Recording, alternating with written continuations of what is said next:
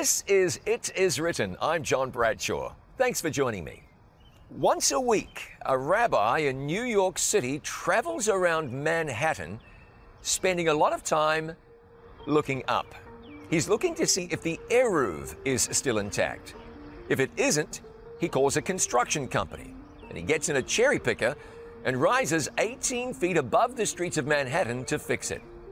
An Eruv, E R U V, is, at least in this case, a clear fishing line strung up around most of the island of Manhattan, from the southern tip of the island all the way to 145th Street in Harlem in the north, and taking in all of Central Park.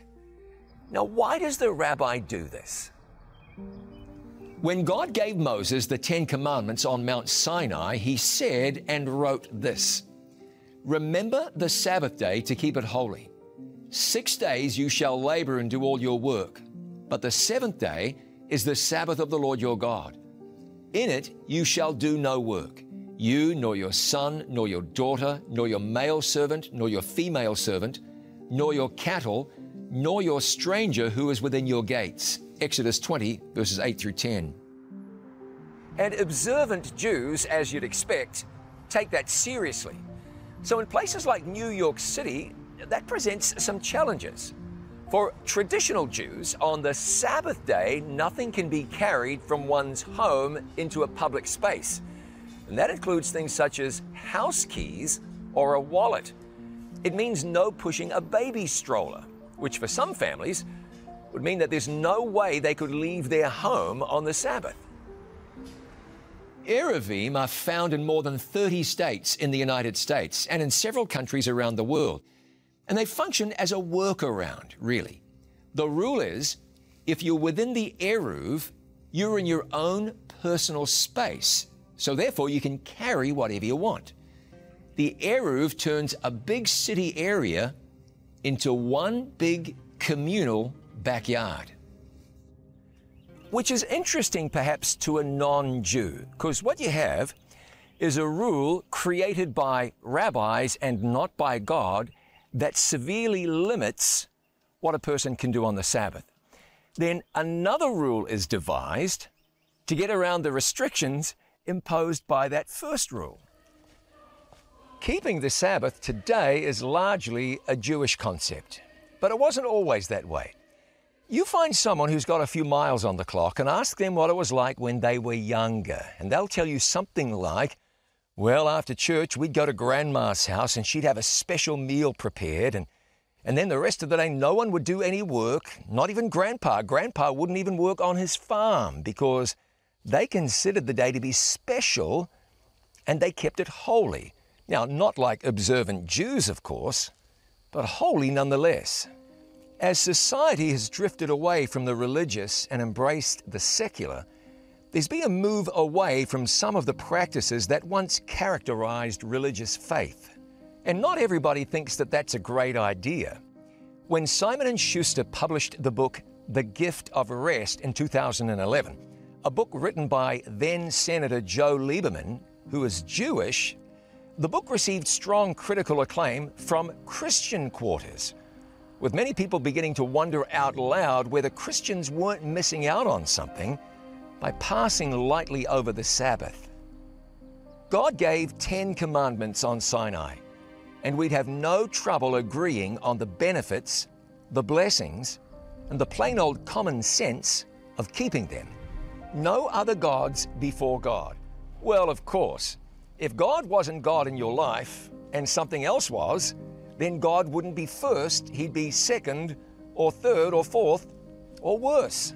And then you could never honor the words that Jesus spoke when He quoted Deuteronomy 6 5 in Matthew 22 37. You shall love the Lord your God with all your heart, with all your soul, and with all your mind. Unless God is first, that just can't happen. Second commandment no graven images. That's idolatry, praying to statues, bowing before images. We can't justify that in any way. God has spoken clearly about that. It lowers your concept of God and therefore lowers you. And you see, the Ten Commandments are good ideas. They represent, the character of God. The third commandment says we shouldn't take the name of the Lord in vain, use it as a common swear word. A lot of people do, and it's never right. The fourth commandment is the longest. Remember the Sabbath day to keep it holy. In fact, it's by far the longest of the Ten Commandments. The fifth, honor your father and your mother. I can't think of a single parent who doesn't think that that's a really good idea. And by the way, how would society look if we actually did take that commandment seriously? And what if parents who wish for their children to honor them conducted themselves in such a way that it would make it easy for children to render that honor? Now, that'd be something.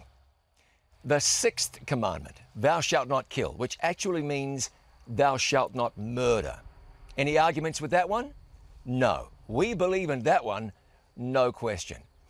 Now, there are two of the remaining commandments that have fallen out of favor.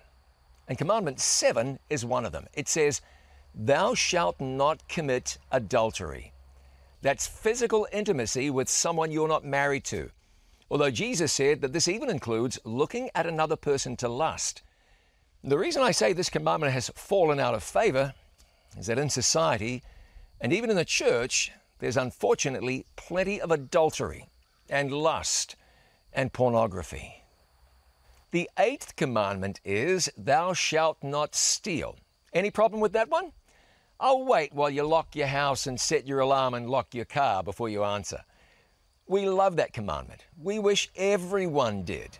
Now keep in mind, we're briefly reviewing the Ten Commandments and we're seeing that there are real benefits in keeping them. They're good for us, they're good for society. The ninth commandment Thou shalt not bear false witness, no lying. That's obvious. That's good.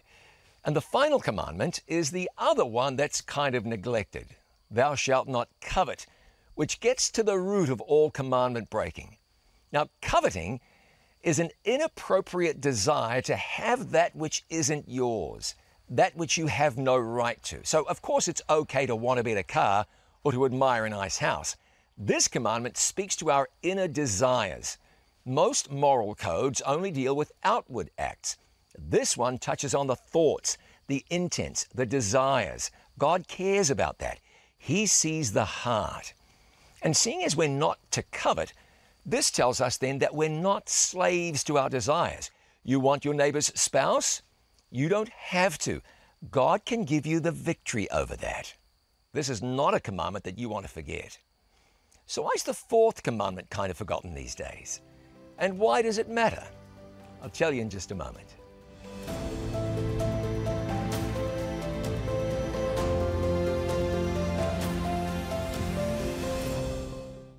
I'd like to encourage you to get today's free offer. It's my DVD presentation of Rest and Recovery, taken from our Hope Awakens series. An ancient gift, a closer relationship with Jesus, and more of the presence of God in your life. To get rest and recovery, call now 800 253 3000. That's 800 253 3000. Or visit us online at iiwoffer.com. Thanks for joining me on It Is Written. Do you remember where you were when Neil Armstrong became the first person to ever walk on the moon? If your memory doesn't go back quite that far, maybe you remember where you were when 9 11 happened or when the Berlin Wall came down, or when Princess Diana died. There are some days that are just impossible to forget. Now, there's one day that God has asked us to remember, but the reality is the majority of people have forgotten. When God gave the Ten Commandments, He said, Remember the Sabbath day to keep it holy. But today, that's one thing that a lot of people really have let go. Now, let me mention something because you'll hear people say, well, we don't keep the Ten Commandments in order to be saved. The Ten Commandments don't save us. And they're absolutely right. No one should be thinking about the Ten Commandments as a means of salvation. Salvation comes just one way, and that's by grace through faith in Jesus Christ. Jesus died for our sins, and it's through faith in Him, through faith in the blood that He shed for us, that we receive salvation from sin. as Paul wrote to Titus, not by works of righteousness which we have done, but according to his mercy he saved us, by the washing of regeneration and renewing of the Holy Ghost, which he shed on us abundantly through Jesus Christ our Savior. That's Titus 3, verses 5 and 6. That's clear, and we're not deviating from that. This is why faith in Jesus is so important. The only place you can receive the righteousness you need to be saved is from Jesus. He lived a perfect life. And so when you have faith in Jesus, you receive credit for His perfect life. We're saved through Jesus only. In fact, if you look at the Hebrew, the Ten Commandments aren't called the Ten Commandments, they're called the Ten Words. And they're written in the positive. Exodus chapter 20 begins with God saying, I am the Lord your God. I called you out of the land of Egypt, out of the house of bondage. And then he says, You'll have no other gods before me. You won't worship graven images. God says, Because I saved you, this becomes an inevitability in your life. This is how you're going to live. So, why are the Ten Commandments important? Because when somebody comes to faith in Jesus, Jesus lives his life in them. John 15 and verse 4 says, Abide in me and I in you. As the branch cannot bear fruit of itself except it abide in the vine, no more can ye except ye abide in me. A lost person comes to Jesus and is saved by faith in Jesus. And then that lost person, now a saved person, lives according to the will of God, which is expressed in the Ten Commandments. Now, I must tell you where I am. I'm in the foothills of the Great Smoky Mountains at Fields of the Wood, a theme park operated by the Church of God of Prophecy. Here you'll find, among other things, a 300 feet wide representation of the Ten Commandments. Each letter is 5 feet high and 4 feet wide. Some of the commandments are abbreviated because if they weren't, you'd need a much bigger hillside than this. So these are the Ten Commandments, larger than life, placed here by Christian believers who certainly thought they're important, not as a means of salvation, but as the life believers in Jesus live when He gets hold of their hearts. Isn't this something? In his book, The Gift of Rest, Former Senator Joe Lieberman writes about Jews looking forward to and welcoming what they call Queen Sabbath. I've witnessed that very thing and heard those same words in Jerusalem at the Western Wall. In fact, down there you'll see people celebrating as the Sabbath arrives, celebrating as though they'd won the Super Bowl. And they believe that's consistent with what you see in Isaiah chapter 58. The prophet wrote, if you turn away your foot from the Sabbath, from doing your pleasure on my holy day, and call the Sabbath a delight, the holy day of the Lord honorable, and shall honor him, not doing your own ways, nor finding your own pleasure, nor speaking your own words, then you shall delight yourself in the Lord, and I will cause you to ride on the high hills of the earth, and feed you with the heritage of Jacob your father. The mouth of the Lord has spoken. That's a serious blessing proclaimed by God. Now, someone's going to say, ah, but that's for Jews only, surely. But wait, we both know that it wasn't long ago when Christians used to take the Sabbath seriously. Over the years, there's been a de emphasis on this, so that today, for most Christians, what God gave as a special day has been reduced to an hour or two at most of going to church. I wonder if we could be missing something. Author Judith Shulevitz quotes a 17th century Puritan minister who says, The word Sabbath properly signifies not common, but sacred or holy rest. Jesus said that the Sabbath was made for man, anthropos, human beings, and not man for the Sabbath. Now, the way many Jews relate to the Sabbath might not exactly work for most Christians. Setting up a wire around a city that miraculously transforms that city into your actual backyard one day a week seems a bit like you're taking something given by God and wrapping it up in a lot of tradition. Judith Shulevitz wrote, I should also add that the image we hold in our heads of the Jewish Sabbath isn't wholly based on the fourth commandment either.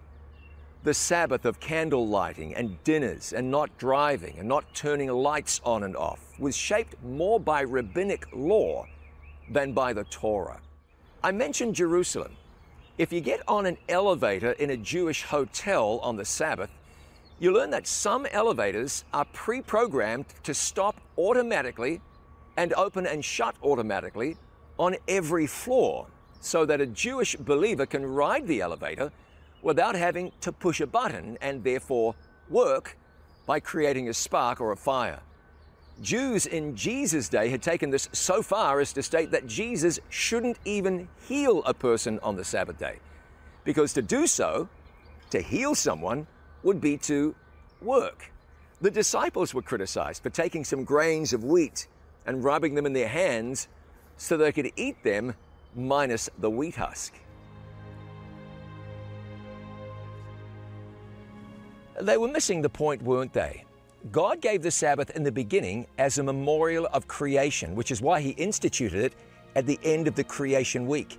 He created for six days and then He rested on the seventh day. He gave it to remind His people just who He was.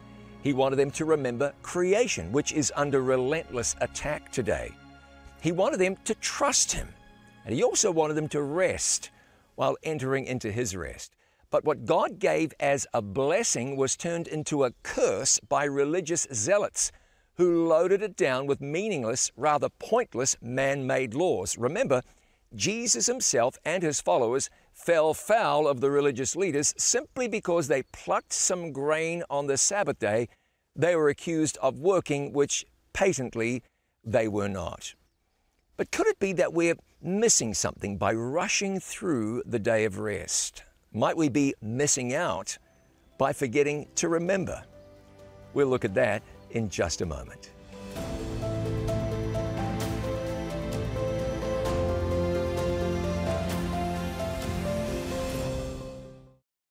I'd like to encourage you to get today's free offer. It's my DVD presentation of Rest and Recovery, taken from our Hope Awakens series. An ancient gift, a closer relationship with Jesus, and more of the presence of God in your life. To get rest and recovery, call now 800 253 3000. That's 800 253 3000. Or visit us online at iiwoffer.com. Disease, terrorism, pandemics, suicide. Around the world, 65 million people die each year. That's 120 human lives ending every minute. Death is a problem, a problem humanity can't solve. Many have tried, and while people are living longer these days, everyone still dies. But even though we cannot solve the problem of death, there is a solution. There is hope. The Bible shows us a vivid picture of how this world is going to end. But it also gives us a view of what will come next a world where death is destroyed where pain, suffering, and injustice will be behind us. And through the death and resurrection of Jesus, God has provided a way for anyone who chooses Him to receive eternal life. Join me for The Blessed Hope, brought to you by It Is Written TV. One of the remarkable things about the Christian God is His desire to have a close personal relationship with His children. Not all faiths have that. Look at many non Christian faiths, and you don't find a supreme being who wants to be close to his people. God formed Adam with his own hands, Eve too, and then he breathed into Adam the breath of life. In Exodus 25, verse 8, long after sin had instated a physical separation between God and humanity, God says, And let them make me a sanctuary that I may dwell among them. That's God wanting to be with His people. You recall He led them personally in a pillar of cloud by day and in a pillar of fire by night. Israelites were able to look up and see a visible token of God's presence with them. Jesus came into the world as Emmanuel, God with us. And he said that he wants to abide in us. Paul wrote to the Ephesians and said that Christ would dwell in your hearts by faith. At Pentecost, believers were filled with the Holy Spirit. And emblematic of that closeness is God's desire to spend time with His children. Imagine really taking time for God. Ah, but somebody says, I'm too busy. Right? You may be. But you don't want to be too busy to read the Bible. You don't want to be too busy to pray. You don't want to be too busy to go to church. When God says, I have carved a special space out of the rock of time for you, then you really miss something when you do not enter into that true fellowship with God. That special time gives you the opportunity to connect with family, with friends, and with church family. And it'll lead you into a deeper appreciation for God as you remember the perfect world of creation and God's promise that one day He's going to make all things new. It says that in Revelation chapter 21. And included in those all things is you. God the Creator intends to recreate sinners if they'll let Him. When He says He'll make all things new, He's talking about taking a corrupted planet and making it perfect again. The dirty water that some people have to drink will be made pure. The foul air that some people are forced to breathe, well, that will be clean. But better yet, God will remove every last trace of sin from every saved person's heart for all eternity. When you remember that God has set aside a day and wants to connect with you, you're remembering that God is the God of recreation. Now, here's a question When does God want to connect? Well, he spoke about that specifically in the commandment. He said, The seventh day is the Sabbath of the Lord thy God. You take a look on the calendar and you discover that that seventh day of the week is Saturday. Sunday was never the Sabbath as given by God, nor was any other day of the week other than the seventh day, Saturday. What does God say? Remember the Sabbath day and keep it holy. So often it's run to church, run home, dive straight back into the busyness of life.